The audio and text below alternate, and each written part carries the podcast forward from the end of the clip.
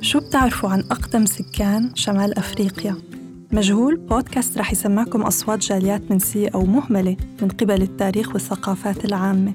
رح أخذكم معي على مناطق منسية من التاريخ وقصصها المجهولة.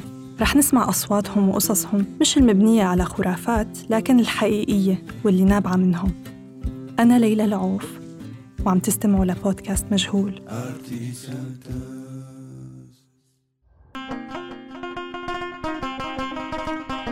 زوارة 1973 نيسان 15. قضية الطائرة كان كل العالم معنا وكل العالم وقف ضد إسرائيل، واعتبر هذا الحادث استحق العقاب والجزاء لإسرائيل من نفس النوع. يعني العالم كله كان لسان حاله يقول إن إسرائيل تستحق عقاب من نفس النوع أو أكثر. ما دام إسرائيل تحولت نحو الأهداف المدنية البريئة، لابد لها أن تدفع ثمن أهدافها المدنية. لكن اللي حصل أن دول المواجهة للمرة الثانية رفضت أن تمكننا بأن نقوم بأي عمل اتجاه إسرائيل. دول المواجهة تعتبر هذا الرفض خدمة للأمن وللمعركة و انسجاماً مع الخطط الحربية.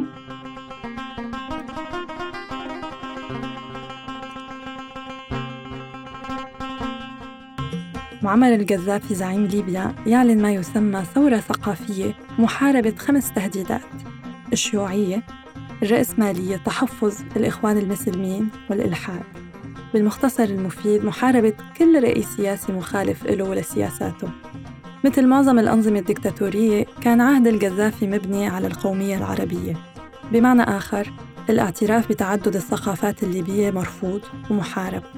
إذا استمعتوا للحلقة الأولى مع عبدالله عازف جيتار فرقة تيناريوين الطارقية، يمكن تتذكروا أن الطوارقة كانوا مدعومين من قبل معمر القذافي لمصالح سياسية. بس اللي ما ذكرناه هو أنه بنفس الوقت كان زعيم ليبيا وراء حملة شرسة ضد أمازيغ بلده. مثل بتونس، اللغة، الأسماء وحتى الفن الأمازيغي كانوا محاربين ومرفوضين، لأنه ببساطة البوصلة السياسية نادراً ما تكون مبنية على التناغم القرارات والمبادئ، بل على المصالح والمكاسب.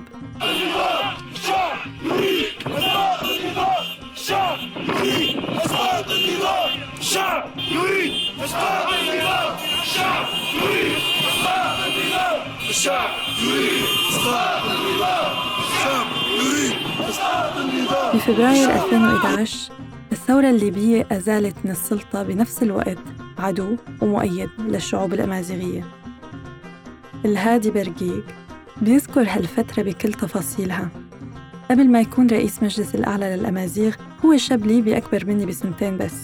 ببداية عشريناته شق طريقه السياسي مع بداية الثورة الليبية. كان وقتها الأمل كبير وضاوي، وبكل تفاؤل ظن الهادي إنه الجاي أحلى، بالأخص لأمازيغ ليبيا اللي عانوا لعقود طويلة.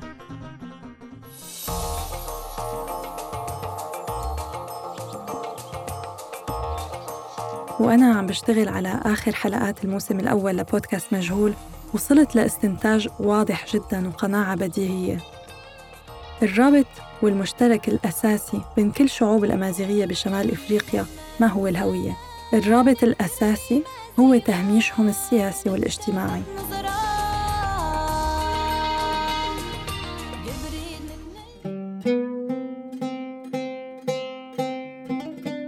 طبعاً الهوية الأمازيغية في أسرتي وعائلتي بصفة خاصة، وفي مدينة نالوت.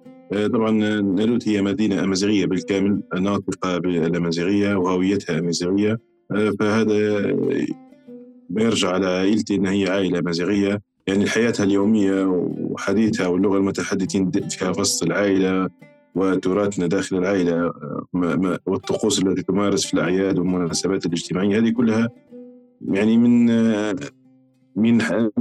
الحياة اللي يعيشها الإنسان يوميا، يعني ناض عليها من ما هو انولد في الحياة هذه لتاريخ اليوم. يعني هذه المعاملات وهذه يعني الحياة اليومية هذه تترسم في صورة هوية أو تراث أمازيغي صرف. يعني لكن ما فيش أي مثلا نحس أن فصل العائلة في فرض رأي معين وتوجه، أن مثلا لا ما تتكلمش ولا ما تستعملش الحاجة هذه في وسط البيت أو المنزل.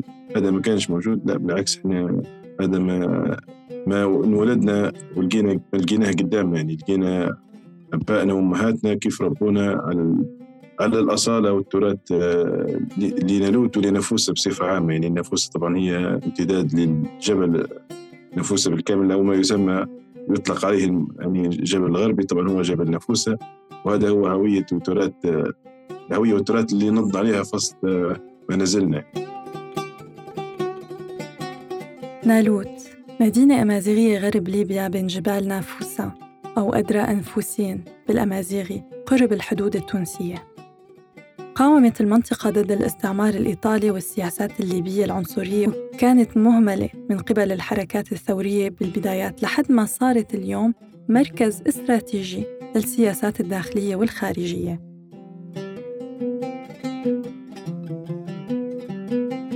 بصرف النظر طبعاً عما هو موجود في الجهات الرسمية في ذلك الوقت، يعني الجهات الرسمية طبعاً يحكمها قوانين، تحكمها ظروف معينة.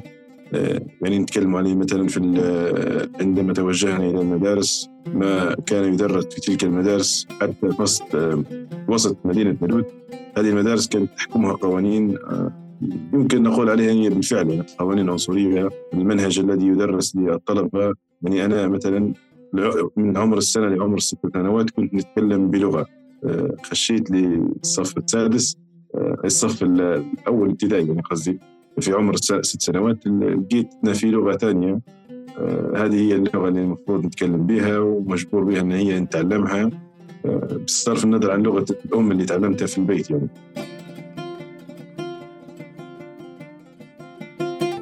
تجربة الهادي قريبة جداً من تجربة كوثر ضيفتي التونسية بالحلقة 5.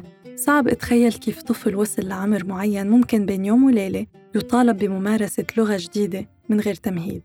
قدرة الأطفال على التأقلم عجيبة وملهمة بنفس الوقت. طبعاً هو النقلة، هذه النقلة لكل الأمازيغ في ليبيا ولكل أبناء الأمازيغ الناطقين طبعاً في ليبيا. هذا التحول دائماً موجود، بالذات في المناطق اللي زي نالوت اللي هي منطقة ما فيهاش عرب وسط المدينة، هي كلها أمازيغية صرفة. في مناطق أخرى أمازيغية خليط بين العرب والأمازيغ، لكن إحنا في مدينة نالوت مثلاً نتكلم على لغة واحدة موجودة في البيت، فهي اللغة الأمازيغية. يعني بمجرد أن الشخص يكون في المرحلة الابتدائية الأولى بالتعليم، يلقى روحه أمام منهج، يلقى روحه أمام فرض أنه ما تتكلمش بلغة خارج المدرسة. لغة فصل المدرسة هي اللغة العربية فقط. يعني حتى صعبة في طريقة التواصل، أنك عمرك 6 سنوات ضروري تتكلم بالعربية باش توصل المعلومة للمدرس ولا المدرسة، وفي نفس الوقت أنت تفهم عليه باش أنت تخش المعلومة لرأسك. أيضا هذا نفس الشيء في كل المدن الأمازيغية كنا نعاني فيه، اللي هي ممنوعة في كل الدواوين. من غير مفاجأة، طرق التهميش بتشبه بعضها بكل المنطقة. هو في فرض رأي معين إنه يعني مثلاً الطالب دائماً يتعرض للعقوبات مثلاً من قبل المدرس، إنه قلت لك ما تتكلمش بالغير العربية، وكلمني بالعربي ما تتكلمش أمازيغي كذا. هذا موجود يعني، وهذا طبعاً هي وقت بعد ما فتنا من مرحلة الدراسة وكبرنا مثلاً نوصلنا لمرحلة المراحل متقدمة في الدراسة، لقيناه موجود حتى في وسط الإدارات الحكومية في المدن بتاعنا. يعني تخش لأي مؤسسة حكومية تلقى فارضين أنك ما تتكلمش بالأمازيغي، تتكلم بالعربي فقط، يعني ممنوع لغة التواصل. يعني نيتا ونجيلة مثلا شخص كبير في العمر، بعمر 60 ولا 70، هو أصلا مش قاري، مش طالع من مدينة نالوت بالكامل، ما يعرف يتكلم الأمازيغي.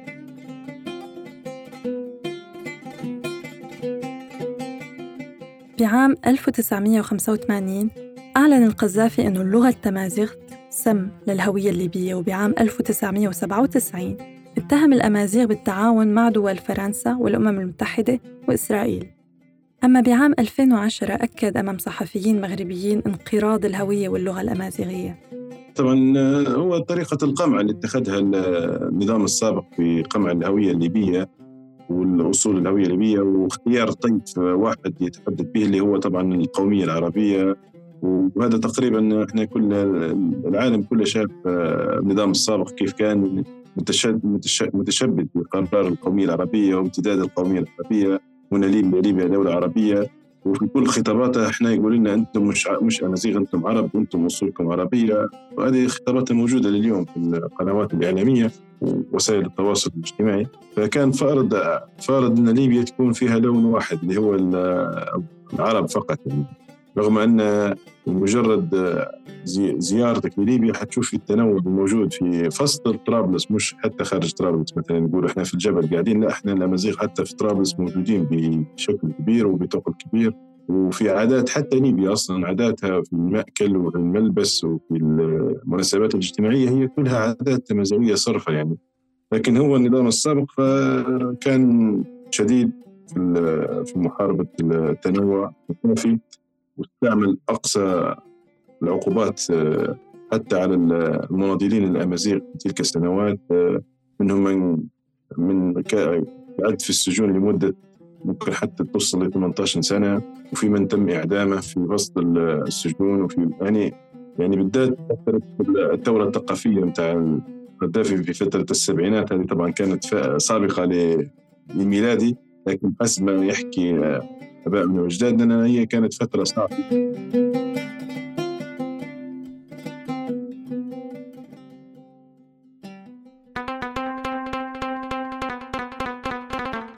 نادراً ما تم معادلة التعنيف الرمزي اللي استهدف أمازيغ ليبيا.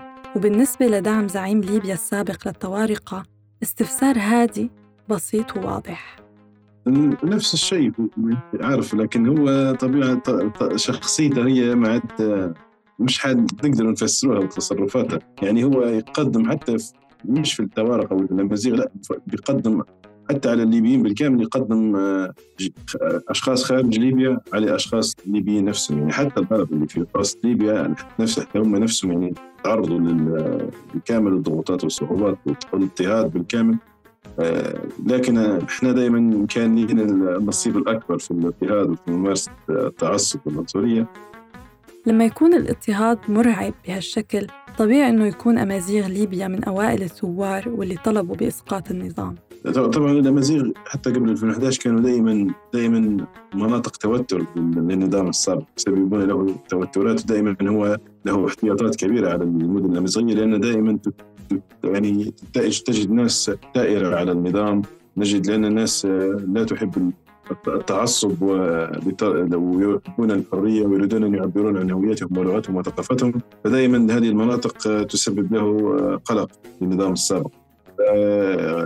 فحقيقة يعني نتكلم مثلا عن جبل نفوسة ومدينة نالوت، المدينة التي أنا متواجد فيها، يعني بمجرد ما كانت 17 فبراير كانوا الأمازيغ هم الأولين بإزالة كل ما يمثل النظام في داخل مدنهم كامل، وإسقاط كل ما هو متمثل في رمزية للنظام، والمطالبة بالتغيير بضرورة وجود نظام يحترم التعدد والتنوع في ليبيا ويحترم حرية التعبير والرأي.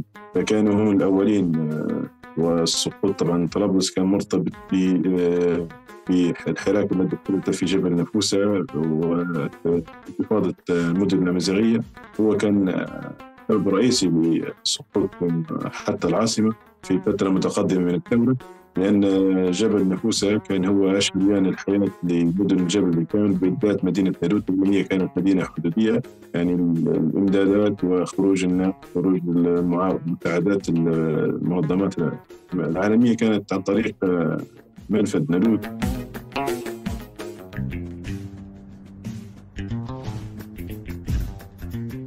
بس معه حق يركز على نقطة مهمة، لا يوجد نظام قائم على شخص واحد.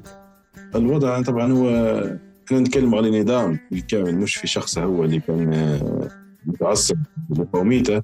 فالنظام هذا طبعاً الشخص هذاك زال، لكن الإدارات والشخصيات السياسية اللي مؤمنة بالنظرية القومية العربية قاعدت موجودة بعد 2011 يعني، وهي اللي مارست كافة السلطات على منع تستر الهوية واللغة الأمازيغية. طبعاً بصدور الإعلان الدستوري من المجلس الوطني الانتقالي كان حقيقة مخيب لأمالنا، ومع أنه كان فصل أحداث الثورة لم تنتهي ولم تحرر حتى العاصمة، لكن الدستوري كان مخيب لأمالنا لأنه جعل الهوية الليبية يعني مثلاً في دسترة اللغة نتحدث عن اللغة، تم دسترة اللغة العربية هي لغة رسمية، إضافة إلى يعني الاهتمام باللغات الأخرى. دائما نتكلموا على اللغه، مش شرط اللغه. انا اذا كليبي لقيت لغتي مساويه لكل اللغات الثانيه اذا اني ليبي زيني زي كل. اما اذا كنت في ليبيا اللغه الموجوده في الدستور هي لغه درجه ثانيه، حيكون في طبقيه في ليبيا وفي تمييز بين المواطن والمواطن، وهذا احنا يعني اللي نحن ما نقولش بهم يعني في تلك الفتره، واصدرنا بيانات ضد ذلك الاعلان الدستوري. لكن احنا نعملوا بسياسه فرض امر الواقع، ما نتوقفوش علينا نستنوا في السياسي امتى يعطينا حقوقنا، لأننا قلنا بعد 2011 مش حنرجعوا للنقطة اللي كانت قبل 2011 إنه يتمارس ضدنا الاضطهاد والتمييز. أكيد المسألة الأمازيغية بليبيا ما انحلت بيوم وليلة مع ثورة فبراير، لأنه التفريق والتمييز اللي تزرع خلال عقود طويلة صعب يختفي من غير نزاع. جاءت حكومات أيضاً، الحكومة الأولى كانت حتى هي مغيبة للأمازيغ في تمثيلها الحكومة، وقمنا بمظاهرات ضد حكومة الله يرحمه، طبعاً انتقدناها، درنا بمظاهرات، خرج علينا رئيس الحكومة في تلك الفترة وقالني راهو درت حكومة كفاءات، وأيضاً المرحلة صعبة، قلنا نحن راهو خلقنا للصعاب، وحنا راهو بطبيعتنا في الجبل زي الصخرة في الجبل، إحنا نتحمل الصعاب، يعني أنت تشوف معيشتنا في الجبل صعبة، فإحنا خلقنا للصعاب كيف تقولنا الكلام هذا، فاعتذروا وقال إن شاء الله في الحكومات ونعوضوكم وكذا كذا. فاستمر المسار هذا كل حكومة كل تغيير، لكن المواطن الليبي البسيط دائما يقول إحنا ليبيا نحترموها، أنت جاري وأنا جارك وأنت أخوي وأنت أخوك وأنت صاحبي وصديقي، هذا اللي تخيلين في احترام لبعض المواطنين، ولا الشعب الليبي يحترم في بعضه ويقدر في بعضه وينصف في بعضه، لكن احنا دائما نأتي دائرة السلطنة هي الدائرة التي يغلب فيها التمييز والتعطل. انطلقت الجماهير بشوارع طرابلس وبدأت المظاهرات ضد الثورة الثقافية والكتاب الأخضر. الهادي دخل السياسة بشكل طبيعي، لأنه التسييس ما هو خيار لما هويتنا وجذورنا يكونوا مستهدفين، هي نتيجة طبيعية. حكم في الفترة هذيك كنا شباب في بداية العشرينات والحماس، دائما نشتغل على مواقع التواصل الاجتماعي في المنتديات وكذا، نقدموا في هويتنا ونكتب على تاريخ ليبيا الصحيح، ونحاول نوصل المعلومة الحقيقية لكل العالم ليس الليبيين فقط. وأيضا من خلال المهرجانات كنا نشاركوا في المهرجانات اللي تبرز بالتراث الليبي الأصيل، تراث الأمازيغ، فكان الحراك ضمن هذه المجلات. لكن بمجرد ما كان في إعلان في ثورة في 17 فبراير كنت من الأوائل وكنت مساهم، وتحركنا وحاولنا نبرز هويتنا، وكان من ضمن الأعمال التي قمنا بها في تلك الفترة، يعني جهزنا العلم الأمازيغ الشعار متاعنا بمساحة كبيرة، درناه حوالي في الفترة قريب 8 متر في 4 متر، جهزناه طبعا وجاء مع انتفاضة مدينة نالوت وخرجنا به للشارع، وكان أول مرة يكون هذا الشعار على الأرض الليبية ويرفع، فحتى في ناس قاعدة تستغرب تقول شنو هالعلم اللي رافعينه، وإحنا وقتها كنا فرحانين وفخورين جد أن طلعنا شعارنا ولقينا فرصة أن احنا نعبروا على هويتنا. بعد الثورة وتشكيل أول حكومة ليبية استمرت العقوبات حول الهوية الأمازيغية، وبعام 2013 قرر تأسيس المجلس الأعلى للأمازيغ بليبيا لحماية هويتهم ومطالبة حقوقهم. طبعاً المجلس الأعلى تأسس هو في سنة 2016 بناءً على قرار بناءً على منطقة ندار في العاصمة طرابلس اسمها منطقة الاستحقاق الدستوري، قامت به وحدات الحكم المحلي في المدن الأمازيغية اللي هي المجالس المحلية. وقررنا كلنا نشطاء الأمازيغ في ليبيا أنه ضروري يكون في جسم موحد لنا بالكامل وينادي بالحقوق والمطالبات التي نرغب بها، وانطلقنا في العمل. وإحنا حاليا في الدورة الثالثة، المنتخبين إحنا في الدورة الثالثة، كانت انتخابات في 2021 وإحنا في الدورة الثالثة. طبعا المجلس دائما يحاول إيصال الصورة الواضحة لمطالب الأمازيغ للأطراف الليبية والدولية، وإحنا خلال فترة إدارتنا من المجلس حاولنا نوصل الصورة الواضحة للأطراف، وعلى الأخص الأطراف الدولية، إن إحنا الأمازيغ ليست يعني مطلبنا ليس اللغة فقط، إنما نحن ليبيين ولنا رأي في كل ما يحدث في ليبيا، وضد تعيبنا في كل المسارات الحوارات السابقة التي كانت سواء في جنيف أو في صخيرات أو في كل مراحل الحوار السابق. نحن أكدنا أن ضروري نكون نحن متواجدين، كنا من الداعمين لعمل المجلس وفي كل مواقفه، كنا من الأوائل الداعمين له، كنا من الذين ينفذون القرارات في المجلس بمجرد صدر القرار، كنا من الذين نسعوا إلى تنفيذ هذه القرارات، ومن ضمنها كان هو دستور اللغة الأمازيغية داخل المدن الأمازيغية. قمنا على دستور الواقع وقمنا بإعداد دورات للغة الأمازيغية للمعلمات أو للمدرسات من أجل فتح أقسام للغة الأمازيغية في مدننا. تمرنا في العملية حتى بدأنا في تدريس اللغة الأمازيغية في المدارس من المرحلة الابتدائية والإعدادية، والآن هي تدرس في المرحلة الثانوية، وهذا كان من ضمن المشاريع اللي كنا اشتغلنا عليها ودعمناها، لأن لغتنا ضروري نحافظوا عليها. بالنسبة للهادي برقيق، مطالب أمازيغ ليبيا هي مطالب مثلها مثل غيرها، نابعة عن الشعب الليبي اللي هو واحد رغم تعدد الثقافات. الهدف بالنهاية هو الوحدة الوطنية الليبية، وهالوحدة لازم يكون أساسها الاحترام والتفاهم.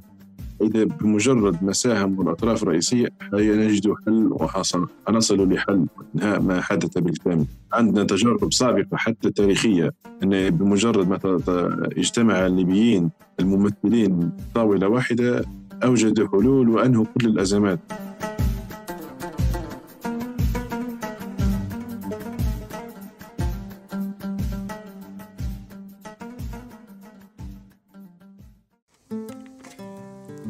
كنتوا عم تستمعوا لحلقة جديدة من بودكاست مجهول. كتابة وتقديم ليلى العوف، تصميم صوتي جول حاج ومحمد عبد الجليل علي، الهوية البصرية مديحة طه. بإمكانكم تتابعونا على إنستغرام، فيسبوك أو تويتر، أو على أخبارالآن.net. راديو الآن، قصصكم مسموعة.